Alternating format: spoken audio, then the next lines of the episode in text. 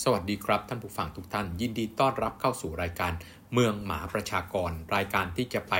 นำเอาสถานการณ์ การเปลี่ยนแปลงทางด้านประชากรของประเทศไทย ทั้งในปัจจุบันและในอนาคต มาเล่าสู่กันฟังโดยกระผมนายมนุษย์หมาป่า วันนี้เป็น episode ที่ 2 นะครับ การย้ายถิ่นฐานของแรงงานไทย ที่เล่าให้ฟังใน episode ที่ผ่านมานะครับ ปูพื้นว่าผมไปได้แผนพัฒนาประชากรเพื่อการพัฒนาประเทศระยะยาว พุทธศักราช 2565 ถึง 2580 จากสำนักงานสภาพัฒนาการเศรษฐกิจและสังคมแห่งชาติครับ 77 หน้าของรายงานฉบับนี้เนี่ยได้พูดถึงโครงสร้างของประชากรไทยและการเปลี่ยนแปลงจากอดีตจนถึงปัจจุบันและแนวโน้มแห่งอนาคต ใน 77 หน้านี้มีข้อมูลที่น่าสนใจเป็นจำนวนมาก และผมก็จะได้นำเอาประเด็นต่างๆนะครับ เข้ามาเล่าให้ฟังแล้วก็ทำการวิเคราะห์ สถานการณ์ที่เกิดขึ้นและผลกระทบที่มีต่อวิถีชีวิตของประชาชน และพื้นที่เมืองต่อไปในอนาคตนะครับ วันนี้เรามาคุยกันว่า การย้ายถิ่น การย้ายพื้นที่ของแรงงานของไทยเนี่ย เป็นยังไงบ้าง มันมีตารางหนึ่งครับที่เขาได้สรุปการย้ายถิ่นฐานของประชากรตั้งแต่ปี 2559 นะครับ จนถึง 2563 ตัวเลขมันมีความน่าสนใจครับ จากยอดรวมเนี่ยปรากฏว่ามันไม่นิ่งหรือไม่ได้มีการเปลี่ยนแปลงในทิศทางเดียว จาก 2,559 นะครับ 7.73 ล้านคนเนี่ยมันตกลงนะในปี 2560 2561 2562 ลดลงนะครับ มีแนวโน้มที่จะลดลงต่ำกว่า 7.7 ล้าน ในปี 2559 ทั้งนั้น แต่ปี 2563 เนี่ยกลับกระโดดขึ้นเป็นอย่างมากถึง 1 ล้านกับอีก 50,000 คน แต่ว่าสัดส่วนส่วนใหญ่ที่เป็นเรื่องดูน่าสนใจก็คือเราอาจจะคิดว่าแรงงานย้ายถิ่นฐานนะครับน่าจะย้ายเข้าสู่โอกาสการทำงาน ที่ดีกว่าอยู่ที่บ้านตัวเอง แล้วก็ประเทศไทยนะครับ ปัญหาที่ผมเคยเล่าให้ฟังใน episode ต้นๆ ของเมืองมนุษย์แล้วก็คือคำว่า primate city หรือเอกนคร หรือว่าเมืองโตเดียวครับ เพราะว่ากรุงเทพมหานครบวกกับจังหวัดปริมณฑลเนี่ยมันมีความสามารถเรื่องของเศรษฐกิจโอกาสในการทำงานนะครับ การเข้าถึงโครงสร้างพื้นฐานต่างๆ เพื่อมีคุณภาพชีวิตที่ดีและ โอกาสในการพัฒนาตัวเองทางระบบเศรษฐกิจและการศึกษาเนี่ยมันมากกว่าพื้นที่อื่น ๆ อยากเทียบกันไม่ได้ เพราะฉะนั้นมันก็มีแนวโน้มการไหลของทั้งวัยเรียนและวัยแรงงานเนี่ยเข้าสู่กรุงเทพมหานครและจังหวัดปริมณฑลแล้วนโยบายที่ผ่านมาของประเทศไทยนะครับมุ่งการพัฒนาอุตสาหกรรมที่อีสเทนซีบอร์ดนะครับก็คือจังหวัดชนบุรีและจังหวัดระยอง รวมกับเรื่องของนโยบาย EC ที่ขยายเพิ่มขึ้นมาถึงจังหวัดฉะเชิงเซาเข้าไปอีก แล้วก็มีโครงการที่จะพัฒนากรุงเทพมหานครและจังหวัดนนทนเนี่ยให้เป็นองค์ประกอบในการเชื่อมโยงโดยตรง เป็นเนื้อเดียวกันนะครับ พูดง่ายๆ กับพื้นที่พัฒนาชายฝั่งทะเลตะวันออก เพราะฉะนั้นไอ้พื้นที่ตรงนี้เนี่ยดูน่าจะมีแรงดึงดูดทาง การจ้างงานนะครับ แล้วก็โอกาสในการทำงานโอกาสในการมีคุณภาพชีวิตที่ดี การศึกษาการเข้าถึงการรักษาพยาบาลและอื่น ๆ ที่ดีรวมถึงเกตเวในการเชื่อมโยงกับโลกเนี่ยมันดีกว่าพื้นที่อื่น ๆ เยอะ กรุงเทพมหานครปริมณฑลบวกกับพื้นที่ EEC เนี่ยมันน่าจะมีแรงดึงดูดของแรงงาน แต่ว่าตัวเลขของสภาพัฒน์เนี่ยกลับไม่ใช่อย่างนั้นครับ สัดส่วนของการย้ายถิ่นที่บอกว่าประมาณ 7.7 ล้าน แล้วก็ลดลงมาเป็น 6 กว่ากว่า5กว่ากว่า แล้วกลับมากระโดดอีกทีในปี 2563 เนี่ย เป็น 1 ล้านกับ 50,000 คนนะครับ จาก7 0 0 0 0ลงเรื่อยๆ แล้วก็มากระโดดเป็น 1 ล้านเนี่ย ปรากฏว่า สัดส่วนส่วนใหญ่ครับ เป็นการย้ายแรงงานในภาคเดียวกัน ซึ่งย้ายในภาคเดียวกันเนี่ยมันแยกเป็น 2 ตัวครับ คือย้าย ภายในจังหวัดก็คือย้ายจากพื้นที่ชนบทและเกษตรกรรมเข้าสู่เมืองนะครับ เข้าสู่ศูนย์กลางเมืองของจังหวัดที่ตัวเองอยู่ กับอีกส่วนหนึ่งก็คือย้ายข้ามจังหวัดแต่อยู่ในภาคเดียวกัน ปรากฏว่า 2 ตัวนี้รวมกันเนี่ยประมาณเรียกว่าประมาณเอ่อ70%นะครับของตั้งแต่ 2,559 ถึง 2,562 แต่ว่าลดลงเหลือประมาณแค่ 60%จาก 70 นะครับ ลดเหลือ 60 ในปี 2,563 แล้วก็การย้ายแรงงานที่อยู่ในภาคเดียวกันเนี่ย ส่วนใหญ่แล้วครับ อยู่ในจังหวัดเดียวกัน ก็คือการย้ายจากพื้นที่ชนบทเนี่ย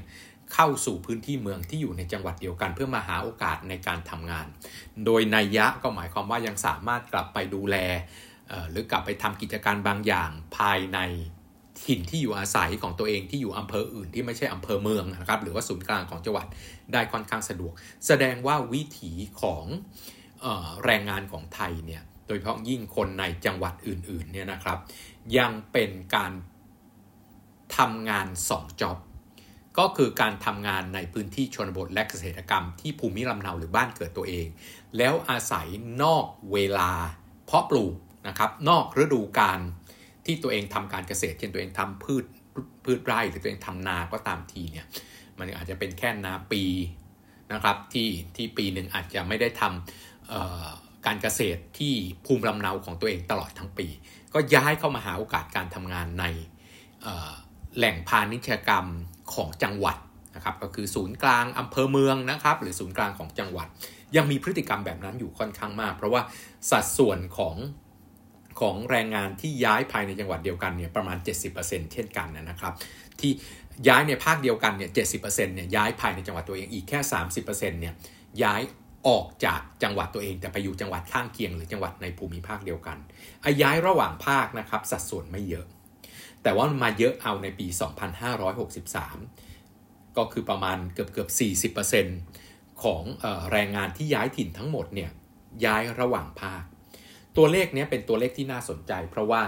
แม้ว่าเราจะบอกว่าในภาพรวมของการย้ายถิ่นฐานของแรงงานแล้วเนี่ยยังเป็นการย้ายในภาคเดียวกัน แสดงว่าฐานการเกษตรของเราเนี่ยยังไปได้อยู่นะครับก็คือคุณยังทำการเพาะปลูกทำนาปีบ้างทำเพาะปลูกอะไรต่างๆ ของคุณในภูมิลำเนาของตัวเอง แต่ว่าในช่วงนอกฤดูการเพาะปลูก คุณก็ย้ายถิ่นเข้ามาหางานอื่นเพื่อให้คุณมีรายได้ ไม่ใช่ว่าคุณรอแต่การเพาะปลูกอย่างเดียว แล้วปีหนึ่งอาจจะทำแค่ 3-4 เดือน ก็เอาเวลาที่เหลือในมหารายได้เพิ่มใน การค้าการบริการหรือการใช้แรงงานในฝีมือช่างนะครับ หรือว่างานเซอร์วิสต่างๆ ที่อยู่ข้างในเมือง แต่ว่าในปี 2563 เนี่ยทิศทางมันเริ่มชัดเจนครับว่ามันย้ายถิ่นฐานเข้าสู่กรุงเทพมหานครปริมณฑลและพื้นที่ชายฝั่งทะเลตะวันออก ก็คือย้ายออกเนี่ยถามว่าย้ายออกจากภูมิภาคเนี่ยย้ายออกไปที่ไหน แน่นอนการย้ายข้ามภาค ระหว่างภาคอื่น ๆ ไปสู่ภาคอื่น ๆ ที่ไม่ใช่กรุงเทพมหานครและปริมณฑลเนี่ยมีน้อยมาก แต่ว่าย้ายเข้าในพื้นที่ที่มีโอกาส ถ้าถ้าออกจากภูมิภาคของตัวเองแล้วเนี่ยย้ายในโอกาสที่มี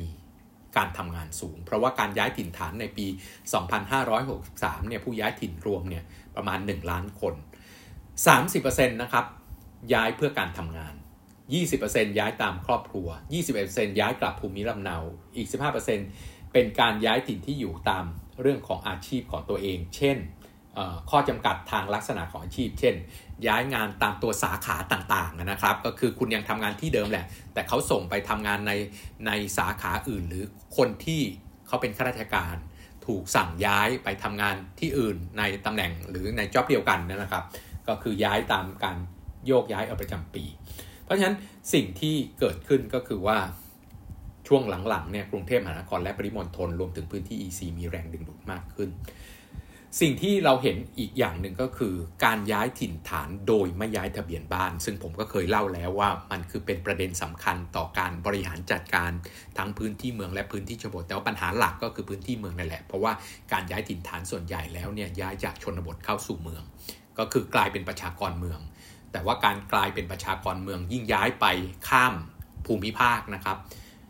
คนไทยเนี่ยมักจะไม่ย้ายทะเบียนบ้านตามไปด้วย เพราะว่าที่ผมเล่าให้ฟังนะครับเขายังกลับบ้านตัวเองอยู่เขาอาจจะยังกลับไปในช่วงของฤดูการเก็บเกี่ยว หรือว่ากลับไปในช่วงที่เขาต้องดำนาเขาต้องทำเรื่องของสินค้าเกษตร ผลิตผลด้านการเกษตรดั้งเดิมของเขาอยู่ เพราะฉะนั้นเขาก็ยังคิดว่าเขาไม่ได้มาอย่างถาวรนนะนะ เขาก็แค่เข้ามาทำงานนอกฤดูการเกษตรเท่านั้น เขาก็ไม่อยากจะย้ายเรื่องของทะเบียนบ้านให้มันยุ่งยาก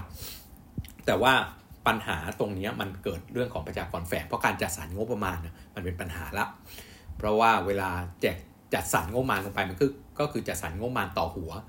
เอาง่ายๆว่ากรุงเทพมหานครเนี่ยมีประชากรที่อยู่ในตัวของทะเบียนประมาณ 5.8 ถึง 5.9 ล้านคนงบประมาณก็มาตามนี้แหละครับ เพราะว่าเป็นข้อมูลที่เป็นข้อมูลอย่างเป็นทางการของรัฐ ก็คือข้อมูลที่อยู่ในทะเบียน ก็คือข้อมูลของพวกเราที่มีทะเบียนบ้านอยู่ที่ไหน เราก็มีทะเบียนอยู่ที่นั่น แต่ว่าทุกคนก็ทราบนะครับกรุงเทพมหานครจริงๆเนี่ยมีรวมประชากรแฝงแล้วเนี่ยถ้าตามคุณมาดีของสภาพัฒน์เมื่อปี 2553 นะครับ ที่ทำสัมมโนประชากรครั้งสุดท้ายไปเคาะประตูตามบ้านจริง แล้วเราก็เชื่อถือว่าอันนั้นคือข้อมูลที่ถูกต้องเนี่ย8ล้านคน แต่ก็มีคนคาดการณ์ว่าตอนนี้ประมาณ 10 ล้าน ก็แปลว่ากรุงเทพมหานครเนี่ยได้งบประมาณโดยหลักแล้วเนี่ยได้งบประมาณสำหรับคน 5.8 5.9 ล้านคน แต่ต้องใช้งบประมาณนั้นแบกรับคนถึง 10 ล้านคน เพราะว่าการไม่ลงทะเบียนการไม่ย้ายทะเบียนเนี่ยมันกลายเป็นปัญหาว่างบประมาณมันแจกลงไปไม่ได้ เพราะว่าคุณมี ชื่ออยู่ในทะเบียนที่อื่นเพราะงบประมาณก็ต้องไปตามคุณนะ่ะไปอยู่ในภูมิลำเนาของคุณที่คุณมีตัวของทะเบียนบ้านแม้ว่าคุณจะอยู่กรุงเทพก็ตาม แต่ว่าตัวเลขประชากรแฝงเนี่ยเป็นเรื่องที่น่าสนใจ ในปี 2563 เนี่ยประเทศไทยมีประชากรแฝงทั้งหมดนะครับ 8.24 ล้านคน แยกเป็น 2 ตัวครับ ประชากรแฝงกลางคืน 7.3 ล้านคนเกือบ ประมาณ 90%ของประชากรแฝงทั้งหมดคือประชากรแฝงกลางคืน ประชากรแฝงกลางคืนคืออะไร ประชากรที่เรียกว่ามาอยู่ในพื้นที่อื่นที่ไม่ได้ตัวตัวเองไม่ได้มีไม่ได้มีภูมิเราอยู่มาทำงานแล้วพักค้างที่นั่นเลยครับ หาหอพักอยู่อาจจะย้ายบ้านมาอยู่เลย มีบ้านอยู่อาศัยเลย แต่ว่าไม่ย้ายทะเบียนบ้าน ประชากรแฝงกลางคืนคือคุณนะนอนที่อีกเมืองหนึ่งหรืออีกพื้นที่หนึ่งที่ไม่ใช่ทะเบียนบ้านที่คุณอยู่คุณมาอาศัยอยู่อย่างถาวรน่ะ แต่ส่วนประชากรแฝงกลางวันเนี่ยนะครับก็คือประชากรที่เข้ามาทำงานแล้วก็กลับไปนะประชากรแฝงกลางวันเนี่ยอยู่ที่ 1.21 ล้านคนเอง เพราะฉะนั้นสิ่งที่เราเห็นภาพตัวนี้ก็คือว่ามันมีประชากรแฝงกลางคืน เยอะมากถึง 7.03 ล้านคนนะครับก็คือ7ล้าน30,000 คนนี่แหละ แล้วก็เขาอยู่ที่ไหนครับ ก็คืออยู่ตรงนี้แหละครับ กรุงเทพมหานครสมุทรปราการและชนบุรี ก็แสดงว่าย้ายเข้ามาเพื่อหาโอกาสในการทำงานนะครับ ไม่ว่าจะเป็นการทำงานในภาคการค้าและระบบของการบริการที่กรุงเทพมหานคร และใช้มาทำงานในประเภทของอุตสาหกรรมที่สมุทรปราการชนบุรี ซึ่งชนบุรีอาจจะมีเรื่องของการรองรับคนเป็นนักท่องเที่ยวของพัทยาด้วยเช่นกันนะครับสามจังหวัดนี้ครับมีประชากรแฝงกลางคืนมากที่สุด ส่วนประชากรแฝงกลางวันที่ผมบอกนะครับหนึ่งล้านสองแสนคนเนี่ยอยู่ในกรุงเทพมหานคร อยุธยาและปทุมธานีเป็นหลัก โดยที่นะคนที่เราเราเรียกกันว่าคอมมิวเตอร์นะครับ ก็คือเข้ามาทำงานเนี่ย ก็คือประมาณ 9 4 0 0 0 0 คน แล้วก็เรียนหนังสือ 2 7 0 0 0 0 คน คือเข้ามาทำงานเข้ามาเรียนหนังสือแล้วก็นั่งรถตู้ครับ หรือขับรถกลับบ้านตัวเองนั่นแหละ แสดงว่าจากข้อมูลตัวนี้มันเห็นภาพค่อนข้างชัดเจนว่านโยบายเมืองรองนะครับ หรือเมืองหลักตามภูมิภาคเนี่ย มันเริ่มประสบความสำเร็จ มันสามารถตรึงคนนะครับเข้ามาอยู่ในพื้นที่ คือตรึงคนอยู่ในภูมิภาคก่อนนะตรึงคนอยู่ในภูมิภาคของตัวเองเนี่ยได้ดียิ่งขึ้น จากปี 2559 ถึง 2562 เนี่ยการย้ายถิ่นถึงลดลง แล้วก็การย้ายถิ่นภายในภาคก็เป็นสัดส่วนใหญ่นะครับ แต่ว่าพอปี 2563 มันเกิดอะไรขึ้นครับ 2563 คือปีที่ มีการดำเนินการของ EEC พื้นที่พัฒนาชายฝั่งทะเลตะวันออกอย่างชัดเจนนะครับโครงการต่างๆ เริ่มสิทธิประโยชน์ต่างๆ ได้นะครับ นิคมอุตสาหกรรมพัฒนาตัวเอง แล้วก็มีเขตส่งเสริมการลงทุนพิเศษนะครับ เพิ่มขึ้นเป็นอย่างมาก เพราะฉะนั้นประเด็นตัวนี้ก็ทำให้แรงดึงดูดของกรุงเทพมหานครปริมณฑลบวกกับพื้นที่ EC เนี่ยมีแรงดึงดูดมากขึ้น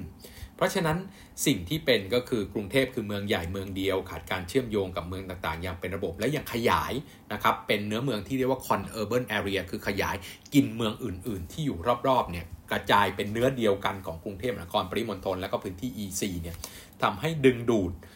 ทรัพยากรต่างๆ ของของประเทศเนี่ยมาอยู่ในพื้นที่เหล่านี้มากกว่าเมืองอื่นทั้งแรงงานปัจจัยการผลิตเงินลงทุนสาธารณโภคนะครับ เพราะฉะนั้นการย้าย ถิ่นฐานออกจากภูมิภาคเนี่ยส่วนใหญ่แล้วจึงย้ายเข้ากรุงเทพมหานคร ปริมณฑลและพื้นที่ EEC เป็นหลัก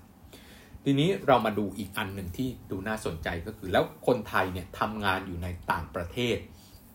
มากน้อยแค่ไหน ตัวเลขของปี 2563 เนี่ยของกรมการกงสุลของกระทรวงต่างประเทศเนี่ยบอกว่ามีคนไทยที่พำนักในต่างประเทศทั้งสิ้นนะครับ1ล้าน28,000 คน อยู่ที่ประเทศสหรัฐอเมริกามากที่สุดนะครับ แล้วก็ที่อยู่ในประเทศเกาหลี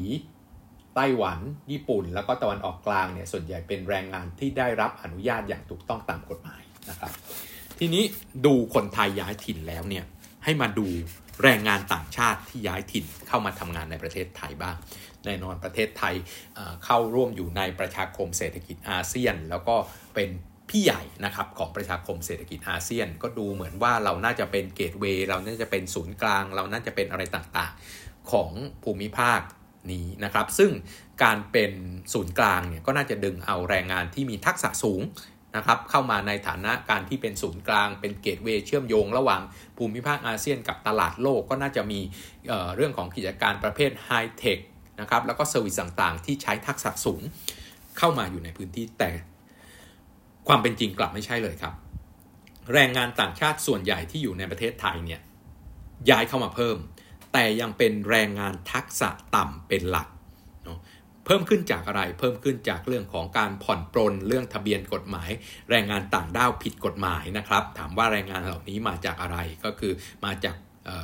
ประเทศเมียนมา กัมพูชาและลาวประมาณ 90%ของแรงงานต่างด้าวนะครับที่เข้ามาทำงานในประเทศ แล้วก็เหล่านี้ก็ทำอาชีพที่ทักษะไม่สูงนัก เช่น แรงงานก่อสร้างทำเรื่องของสินค้าเกษตรนะครับ แล้วก็กิจการเกี่ยวเนื่องกับเรื่องของเกษตร คือโรงงานอุตสาหกรรมแปรรูปสินค้าเกษตรที่เป็นโรงงานประเภทที่ labor intensive นะครับใช้แรงงานเป็นจำนวนมาก แต่ว่าสิ่งที่เราคาดการนะครับที่เขาคาดการว่าปี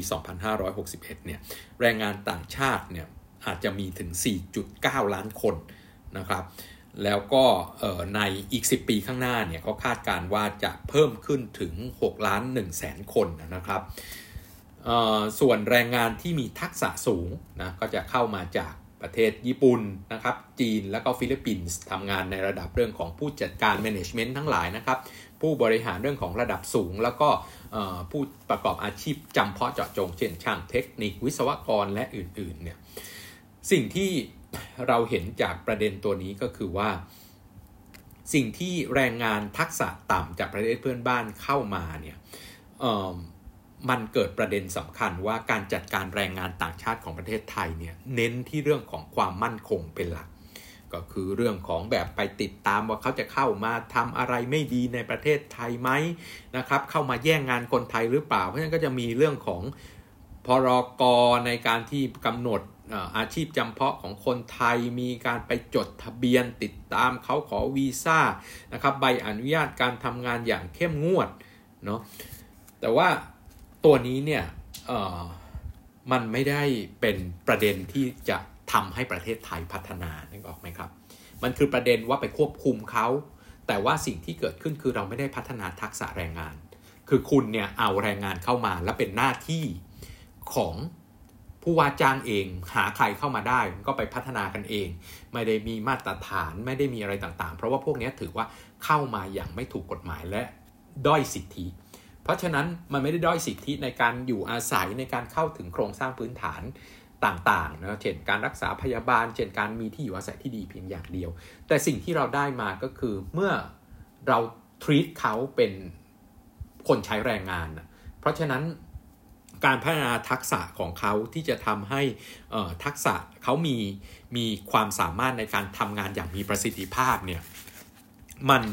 ถูกผลักไปเป็นเรื่องของผู้ประกอบการแต่ละคนเอง เพราะฉะนั้นสิ่งที่เกิดขึ้นก็คือว่าแรงงานที่เข้ามาเนี่ยแล้วแต่บุญแต่กรรม แล้วก็จะได้แรงงานประเภทที่ไม่มีความรู้ความสามารถทักษะต่ำยังไงก็อย่างนั้นตลอดไป ใครพัฒนาขึ้นได้ก็ถือว่าโชคดี เท่านั้นเอง ซึ่งมันไม่ได้ดีต่อเศรษฐกิจของประเทศไทย แล้วก็ยิ่งมีแรงงานทักษะต่ำมากเท่าไหร่ ก็แปลว่า value added หรือมูลค่าเพิ่มของสินค้าของเราก็ต่ำลงทุกทีนะครับ แล้วทิศทางการจัดการอีกอันหนึ่งที่เราเห็นก็คือว่าอะมีการดูแลเขาดีขึ้นในเรื่องของสิทธิของแรงงานต่างชาติ แต่ว่าไม่ได้พัฒนานะภาพชัดเจนครับ UN เอ็นเนี่ยเขาได้ทำการตรวจสอบแล้วบอกว่าโอเค การคุ้มครองสิทธิแรงงานของประเทศไทยเนี่ยดีขึ้น แต่ว่าสิ่งที่ไม่ได้พัฒนาเลยคือเรื่องของการให้ความรู้ด้านภาษา การรับรองคุณวุฒิวิชาชีพเนาะการให้การศึกษาในรูปแบบของการทำการบูรณาการของแรงงานข้ามชาติเนี่ยไม่ได้สนใจเลย ก็คืออ้าวเข้ามาจะ บอกว่ามีปัญหาเอามาแต่แรงงานเนาะให้สิทธิเข้ารักษาพยาบาลได้ตามเรื่องของมนุษยธรรมและอื่นๆ แต่ไม่ได้พัฒนาเรื่องของอให้เขาทำงานได้ภาษาก็ไม่ได้เนาะก็ต้องคุยกันเอง แรงงานต่างชาติหลาย ๆ ประเทศที่ใช้ภาษาอังกฤษเป็นพื้นฐานนี่ก็สบายหน่อยแล้วคนไทยยังพอพูดภาษาอังกฤษสั่งงานกันได้บ้างเผลอๆเขาพูดภาษาอังกฤษได้ดีกว่า คนบ้านเราอีกนะครับ แต่ว่าแรงงานที่สื่อสารกันไม่ได้ ก็ยังสื่อสารกันไม่ได้ เรียนรู้ตามมีตามเกิดกันไปนะแล้วก็ทักษะแรงงานก็ไม่มี เพราะฉะนั้นก็จะเห็นภาพว่าเรามีแรงงานเพิ่ม แต่เป็นแรงงานที่มีทักษะต่ำแล้วเราก็ไม่ได้ทำให้เขาดีขึ้น ซึ่งกลับกับวิธีการคิดทั่วไปที่บอกว่าเฮ้ยคุณเป็นพี่เต้ย คุณเป็นพี่ใหญ่ของภูมิภาคนี้น่าจะเป็นการค้าการบริการ และอื่น ๆ ที่ไฮเทคโนโลยี ก่อนที่จะออกสู่ตลาดโลกเป็นเกตเวย์สำคัญเนี่ยกลับไม่ใช่ สินค้าต่างๆ ที่มีไฮเทคโนโลยีมาส่งตรงเลยครับ ประเทศไหนทำได้ก็ออกไปเลย ไม่จำเป็นต้องมาผ่านที่นี่ ไม่จำเป็นต้องมาทำขั้นสุดท้ายที่นี่อีกต่อไปแล้วเนาะแล้วก็เราก็ไม่ได้แรงงานที่มีคุณภาพดี เข้ามา แรงงานต่างชาติที่เข้ามาก็มีทักษะสูงอยู่แล้วสำหรับคนเป็น expat นะครับ เขาเข้ามาดูแลกิจการของเขาที่มีสาขาอยู่ในประเทศไทย ไม่ต้องไปทำอะไรกับเขา ไม่ต้องไปดูแล ไม่ต้องไปห่วงอะไรเขาเขามีรายได้พอ เขามีการจัดการและ service ของนายจ้างของเขาที่เขามีความเป็นอยู่ที่ดี คุณภาพชีวิตและคุณภาพการศึกษา ความสามารถในการทำงานเขาก็ดีอยู่แล้ว แต่เรากลับไม่สนใจแรงงานหลักที่จะ มาพัฒนาประเทศไทยนะครับ อันนี้เป็นประเด็นสำคัญที่เราเห็นจากการย้ายถิ่นฐานของแรงงาน วันนี้ก็ต้องลาไปแค่นี้กับเมืองหมาประชากรในเรื่องที่เกี่ยวข้องกับสถานการณ์และการย้ายถิ่นฐานของแรงงานทั้งแรงงานไทยที่ย้ายกันในภูมิภาคเป็นหลักอีกส่วนหนึ่งเข้ากรุงเทพมหานครปริมณฑลและ EEC กับแรงงานต่างด้าว หรือแรงงานต่างชาตินะครับ ที่เรายัง